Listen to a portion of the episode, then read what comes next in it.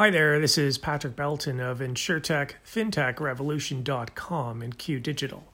Today's podcast concerns innovation centers and the requirement for a broad sense of discipline in not just establishing your innovation center at your organization or hub or whatever you want to call it, but in how it's being run, led, and managed. So I'm going to touch upon certain key highlights and then expand on each point. The first key thing I would suggest is that you establish rules together. So the collective group of the individuals involved working as team members in your innovation hub, they need to sit down with their leader, whoever that is, and establish rules together. Sounds like a simple thing, but many innovation hubs, especially in the insurance industry, financial industry, don't do this. It's accepted practice that within the confines of innovation centers, that these rules should be established and abided by, and the purpose of these rules is not to stifle innovation center creativity, but instead it's intended to channel it down a productive path. And the absence of rules or guidelines and the absence of a creation of a safe space means that your innovation center will not be successful in execution, nor be successful in creative innovation endeavors. So to that end, here are several rules I'll highlight, keywords and thoughts that I suggest your innovation center should consider embracing, along with me mentioning some other things that you need to avoid doing in order to avoid failure in your innovation process. One thing is lack of discipline. I have seen in observing a number of innovation centers what a lack of discipline does to them. It is destructive of employee morale. It leads to staff churn or turnover. It leads to staff bitterness, actually, in some situations, and discombobulation and conflict. It is anything but pretty. The next thing is create a safe space. Creation of a safe space. This is crucial. Your innovation center requires leadership, competent, mature leadership that remains steadfast, disciplined, thoughtful, energetic, creative, permissible, flexible, always working towards maintaining a safe space for free expression of thoughts and ideas. Because keep in mind, the staff members of your innovation team are challenging your company orthodoxy, the way you think and the way you act. So there's got to be a safe space where where permission exists for that to take place, and there's no blowback. Safe space, the creation of it engenders comfort, and comfort in turn engenders a family-like atmosphere, and that in turn fosters a stronger sense of team, and that team produces results because it will embrace making sacrifices together. The next thing to note is bravery and courage. Bravery and courage partly emanate from your guidelines, from your rules of engagement, from channeling and creation of a safe space. The end result of such courage is willingness to embrace experimentation and accept failure in doing so, to set the achievement bar higher than ever before in a complete, unequivocal embracement of failure as a necessary part of the innovation process. It is often through failure that accidental, innovative discoveries are going to be made. The next key item is what I call constraints and restraint. It is crucial that your firm strike the appropriate balance between having too much of or too little of restraint, constraint, guidelines, rules, and boundaries. Sometimes finding this balance proves to be a struggle and is elusive. And this is especially the case when you do not have the right leadership in place for your innovation center. Some modicum of constraint has the effect of encouraging your innovation center's efforts as it has the effect of guiding it along. Through some degree of constraint, boundaries are found, and these boundaries have the effect of channeling everyone's efforts. They are not intended to stamp out genius or creativity in thinking outside the box. Just the opposite, actually. Constraint engenders guidelines, and in guidelines, we find structure to the innovation center team's interactions. And with that, we find more successful execution normally. Without such guidelines and the resulting structure that comes along with it, you will witness your innovation center struggling to coordinate their innovation activities, and there will be drift. Next key thing is discipline. How then is it possible for your firm to strike this balance that we're talking about and bring in some sense of discipline to your innovation and yet remain creative? Is disciplined innovation even possible? Well, it is possible because we're talking about your approach to innovation being disciplined. This does not impinge upon your creatives per se. Your firm will find the discipline necessary to succeed through the collective establishment and subsequent employment of some simple rules that govern your key steps in your firm's innovation process. These rules provide the basic structure needed to channel people. The rules help to avoid bureaucracy suffocating your team's efforts, your innovation team's efforts. Thus, the basic rules foster the balance that you desire between suffocating bureaucracy and unwieldy chaos of having no rules whatsoever. Next key thing is channeling. Channeling is critical, absolutely critical to the success of your innovation center and its team members. Without it, your center will fail. The channeling leads to better employment and coordination of your human resources and more efficient and prudent use of the material resources at hand in the innovation process. And just a reminder, what is innovation? I want to remind you of what innovation is, or perhaps what it harkens to. And we can come up with many keywords or singular thoughts, but three jump to me right away. Radical innovation, sustained innovation, and breakthrough innovation. Innovation involves your organization's attempts to create original business models, products, and processes, of all of which are intent on engendering true economic value. So what are the goals of innovation? These would include things such as helping staff, improving customer experience, driving revenue, perhaps distinguishing your firm from the competition, allowing for new product and service creation. The end goals are numerous. We can come up with many more. So overarching rules, the application of them to your innovation. Your innovation center needs to engage in, sometimes, lengthy discussions to create and establish its own set of unique, simplified rules of engagement. So this is not just done at the outset in establishing the center, but you do this throughout the lifetime of the center. You revisit them at times. All of the innovation center's requisite team members will follow these overarching rules that they all had a hand in establishing. It is with these rules that are governing your innovation center efforts that actual innovation is sustained. It gives cause to the platform for it to thrive in its entirety. A key thing to keep at the forefront is that the overarching rules that your innovation center establishes dovetail directly with your firm's strategy. The two go hand in hand. Your rules have the effect of facilitating innovation by assisting your center to discern, prioritize, and select the best or the most likely to succeed ideas. Overarching rules that I strongly suggest you should keep in mind include these things. First is screening. Screening innovation in order to identify the most promising innovations in front of you.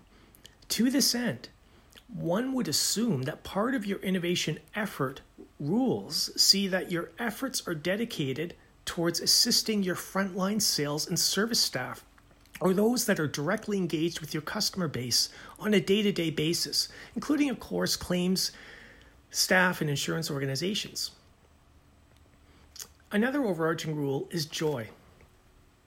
An extension of this, which really evolves into another overarching rule, is that screening innovation process, or this your actual screening innovation process that you engage in, it should also include accounting for innovations that bring authentic joy into your customer engagement. This concept of authentic joy is what creates memorable experiences for your customers, reinforcing your brand and enhancing loyalty and keeping them coming back for more. Your business and your innovation center cannot be sustained by only the pursuit of profit and efficiency. You must also embrace joy in life. We must all do this. You must incorporate joy into your innovation center and its processes. And keep in mind that wherever we find joy in life or in our pursuits, that passion often comes along with it. And who doesn't want passionate, driven employees working in concert in the pursuit of coordinated goals while reaching for the sky at the same time? Another overarching rule concerns differentiation, and then after that we'll touch on inclusion and abstractions and bottom up and shoot from the hip and never borrow and flexibility and practicality, economic value and efficiency and balance and adjusting your business model and your innovation system, embracing conflict. Those are the basic ones we're going to highlight. So differentiation. This overarching rule involving differentiation concerns your innovation center, where in part it must include this rule because this helps to set you apart from your competition. It also fosters brand awareness, brand loyalty, and creates memorable experiences for your customer base. Next rule, inclusion. An overarching rule is inclusion, and this is fundamental. I've witnessed firsthand innovation centers that are constructed in the opposite manner, constructed based upon exclusion. And this cannot be done. These flawed innovation centers embracing exclusion harkens to situations wherein staff work in effective isolation from one another on their projects, with little communication or involvement of them with the rest of the team members, with leadership that encourages exclusion even so far as not inviting certain members with expertise that's relevant to meetings involving their knowledge arena. For example, I can recall one innovation center I observed wherein two members of the executive leadership team were seen in the boardroom on a shared smart screen going through an online demonstration from a third-party vendor, a software development firm, who had a solution for a CRM system with other features attached to it. Amazingly, the two executives in attendance neglected to invite or include any member of the innovation center. In an innovation center whose responsibility it was to advance such things. I was astounded. It never occurred to these operational executives that the technology innovation team should be reviewing any potential software that might be purchased by the company. Obviously, this is sheer and utter leadership incompetence. When this situation was raised with those two leaders, the reactions were defensive, and then they attacked the messenger delivering the message. That was a morale killer for the innovation team members, and it fostered what I call a crisis of defeat amongst the innovation center personnel. Next point is abstractions. This is the next rule. Avoid at all cost overarching rules that are excessively broad or broad principles, as these become nothing more than platitudes, abstractions, and aspirations because they were trying to account for or capture too many processes or hopeful pursuits. They lack specificity. They do not provide any guidance whatsoever. An example of this would be leadership stating an overarching rule should be something like, quote unquote, act collaboratively. Aside from this stating the obvious, it means nothing in practice. It is too general in nature. An overarching rule that is effective draws down to things more specific than act collaboratively. So avoid rules that offer platitudes. Avoid rules that are aspirational. These do not channel your innovation center. These do not provide any useful guidelines. These do not foster any sense of discipline in your center. The members of your center will be forgetful of aspirational junk. They will ignore it. So why do it? A rule should target something specific, not something general in nature. Next rule, bottom up. An overarching rule to keep in mind is to never dictate a rule from the top. Any and all effective rules are created by those that they are meant to govern. So create the safe space wherein your Innovation Center team members get together and set out to discuss, debate, and create the rules that will govern and effectively channel their work. Dictating rules from the top will result in staff churn, poor morale, inability to recruit capable talent, and outright failure. If you want the buy-in from members on the overarching rules intended to guide their work, then make certain they have a hand in their creation. Also, you want to dive into all of their individual and collective work and life experiences in the creation of your rules of governance. The value in their contributions is immeasurable. Next point, next overarching rule, shoot from the hip. For your Innovation Center, never, ever shoot from the hip and make decisions on a whim. I have seen this firsthand in a couple of innovation centers at various firms, and the harm it brings to those firms and their ability to compete in the marketplace is tremendous. The let's decide our rules on a whim and on the fly, and from leadership shooting from the hip, is willfully ignorant of relevant data as well as in-house staff expertise, and is a failure to recognize inherent personal biases. Next overarching rule is never borrow. And this is critical, never ever borrow and adopt rules from another organization. Your rules must always be developed naturally and organically with sincere, wide inclusionary involvement of all of your team members. Doing so gives cause to your team members owning these rules that they had a direct hand in creating. If your company adopts and follows the rules of another firm, you cannot expect to achieve the same successful results that the other firm found. Different company, different people, different culture, different geography. Your rules must dovetail with your staff, your company's strategic orientation, and your culture. Next rule is flexibility. Your overarching rules are not always definitive once they are created. They are subject to testing, to discovery, and adjustment according to the results that are observed. They will evolve and improve gradually over time. So open-mindedness is necessary. And keep in mind that your overarching rules are not intended to stamp out individual judgment or individual discretion or individual creativity. The 10th rule, practicality, economic value, efficiency. These things are critical.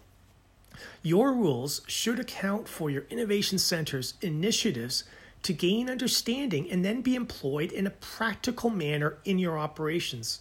Therefore, a rule should be to seek breakthroughs that are practical. This will result in creative efforts lining up with your company's strategy. It will also ensure that company abilities and resources are fully leveraged.